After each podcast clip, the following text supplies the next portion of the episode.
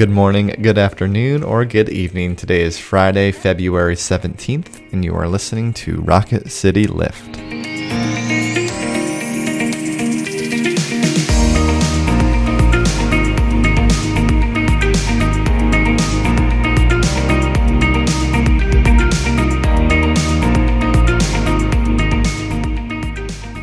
Hi, everyone. Welcome to Rocket City Lift. I'm Tara Bulger. And I'm Brett Goodeman. And we come to you three times a week and try to bring a bit of a spiritual lift to your day.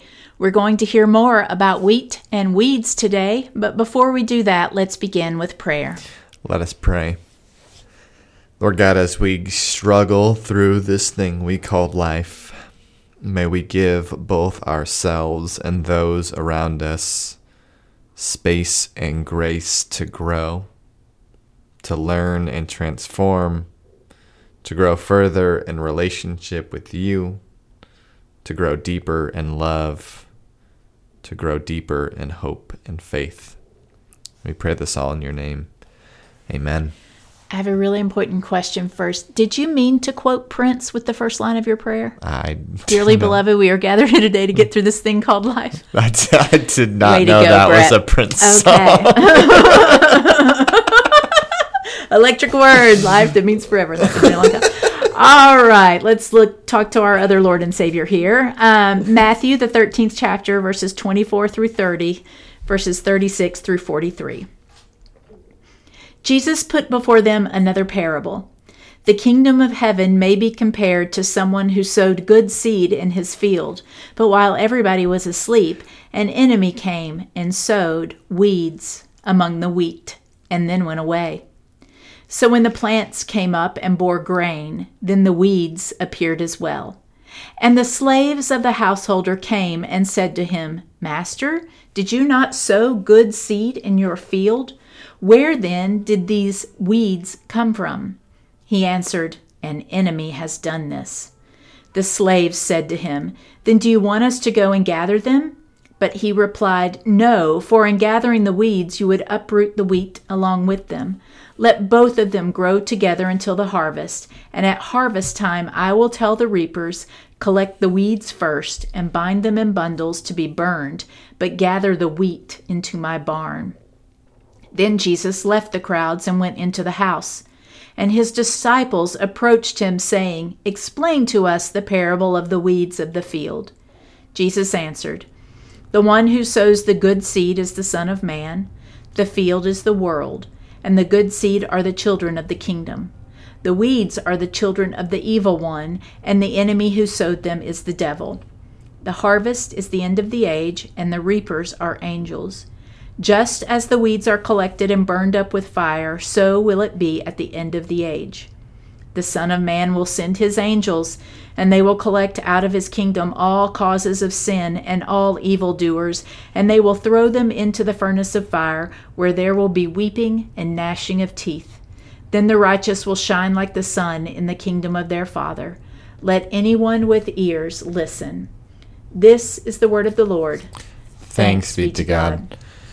Tara, for our Friday fun question, what is a movie or TV show that you would like to live in? What was Yeah. that was that it. yeah. you would like to uh, be in. be in? Yeah. Um, I'd have to go with West Wing. I Uh-huh. think I could really nail the walking and talking super fast. I think I could do it.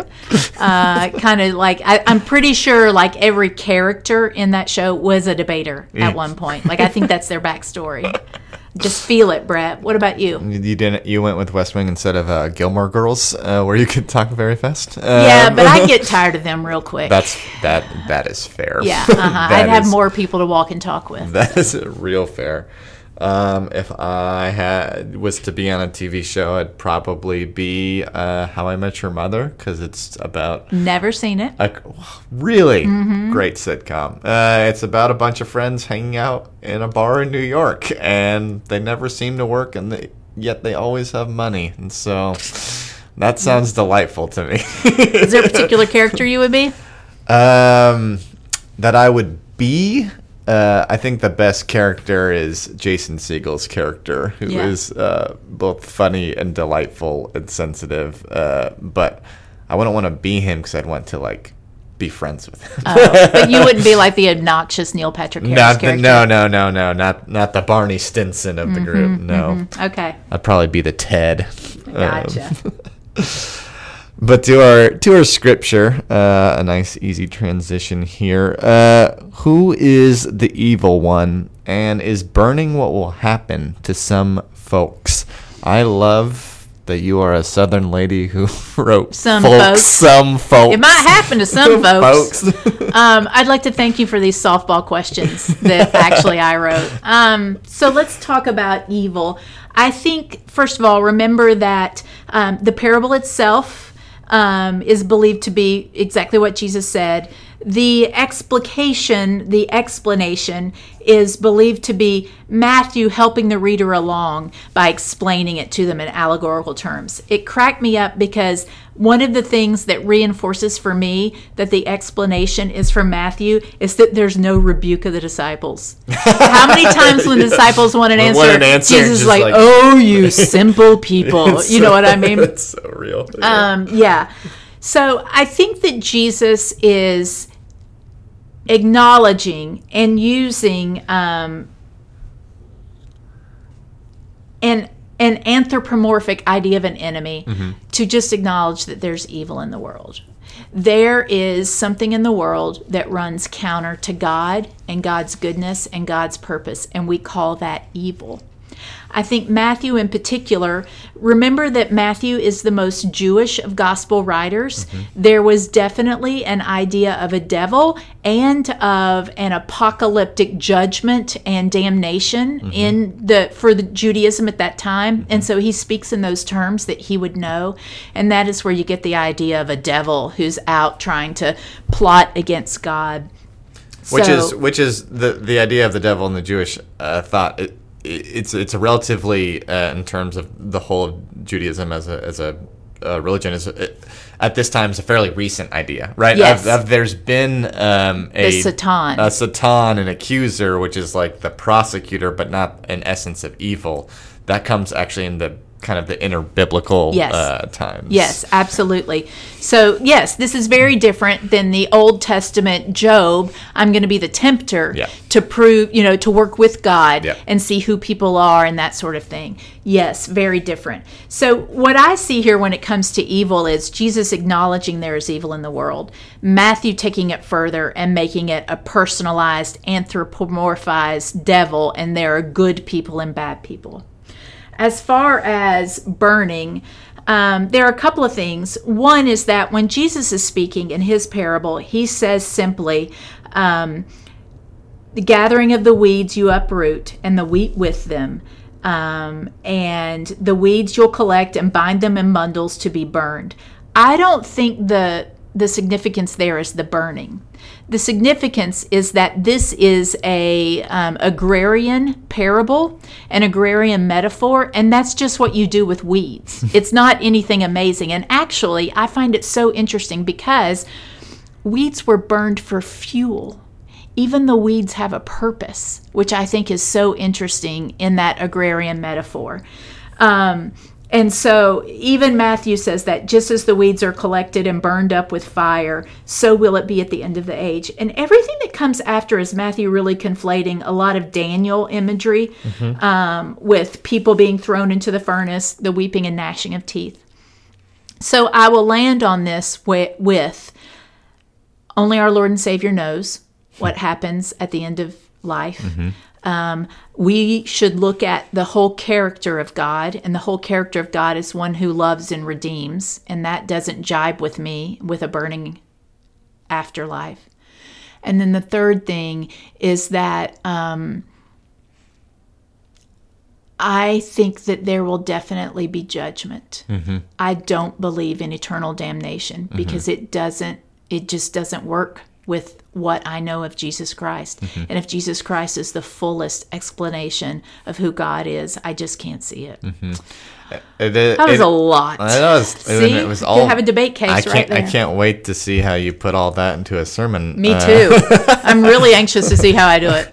but it is fun not, not funny i guess but it's fascinating of uh to take an allegory or a parable, and even an explained allegory or parable, and to ascribe one aspect of it to be literal, right? Mm-hmm. Yeah, yeah, of, yeah. Of, of everything, everything is you know. Um, people aren't literally weeds and wheat, uh, uh, and yet we ascribe a, a literal burning um, uh, for eternity, which is just uh, just this kind of a silly thing. I think to take one thing literally and the rest of it metaphorically. Yeah. But um, yeah, I, I think you've explained it very well. Of this, uh, who is the evil one? This, these are words that are used to help us make sense of the world. Um, in uh, the the difficulty is uh, it's open ended, right? It doesn't fully explain everything, uh, and so I don't think there is this dualistic two kingdoms battling it out. Uh, I find evil to be more of what we've talked about on this podcast before of a perversion of, of the good things of God. So therefore, they're not two equal things. They one is uh, something of, of a lesser. Uh, this idea of is there directly a devil? Uh, I don't know. Um, C.S. Lewis would would chastise me for that. He thinks absolutely there is, and we and we pay uh, we do ourselves a disservice if if we discount uh, uh, literal ones. Does but he believe in a devil or an absolute evil? Like, he does he think it has a form and is yeah, like? no. He says in the Screwtape letters, like to to not believe that there are demons are to is essentially like ignorance in, in your right. And, and I can so, believe in demons, Um, uh, so just not the. just not the, embodied. the the embodied all one. Um, but it's okay. I don't have to agree with Clive on everything, old Jack. Um, and that's the beauty of being theologians. Um, but then uh, is is burning what will happen to some folks?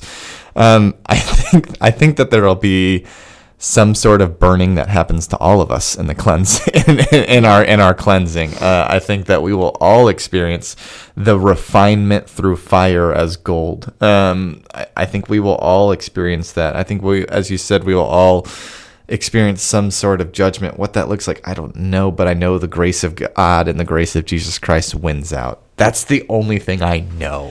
yeah, that's the other thing is that for people who've used this as a text of terror, Uh-huh. um, the good news is that Jesus does prevail over evil. That's good news. yep.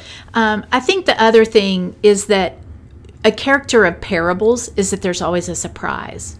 There's no surprise with Matthew turning it into an allegory. But for me, the parable of the weeds and the wheat, the surprise is that we don't know. We don't know who is good and who is evil. Mm-hmm. And we're not supposed to know. We're supposed to love everyone and let God sort them out. It's also, I, I think, I think we experience this some in America, but I think this is, I think this is a really incredible passage for particularly those in the world uh, that live oppressed, terrible, difficult lives. Uh, again, not that we don't experience evil in America. I'm not trying to uh, play that down, but for those who live their whole lives uh, in slavery and bondage under the yoke of another, uh, Where evil is writ is large. at writ large. This is this is a God of justice, uh, and that is a hope uh, presented in a way that, that I cannot understand in the privileged life that I that I Mm-hmm. where I can choose to look away from evil if I choose to. Yeah. You know? We're going to end with a quote from Brett's bestie, Fyodor Dostoevsky, who has written, What is hell? I maintain that it is the suffering of being unable to love. Such a smart man. Thank you all for being with us. We'll be back again on Monday. We hope you have a wonderful and safe weekend. Now, may each of you go out to love and to serve, to be well, to care for yourselves and others, knowing that the grace and love of God is ever upon you. Amen. Amen.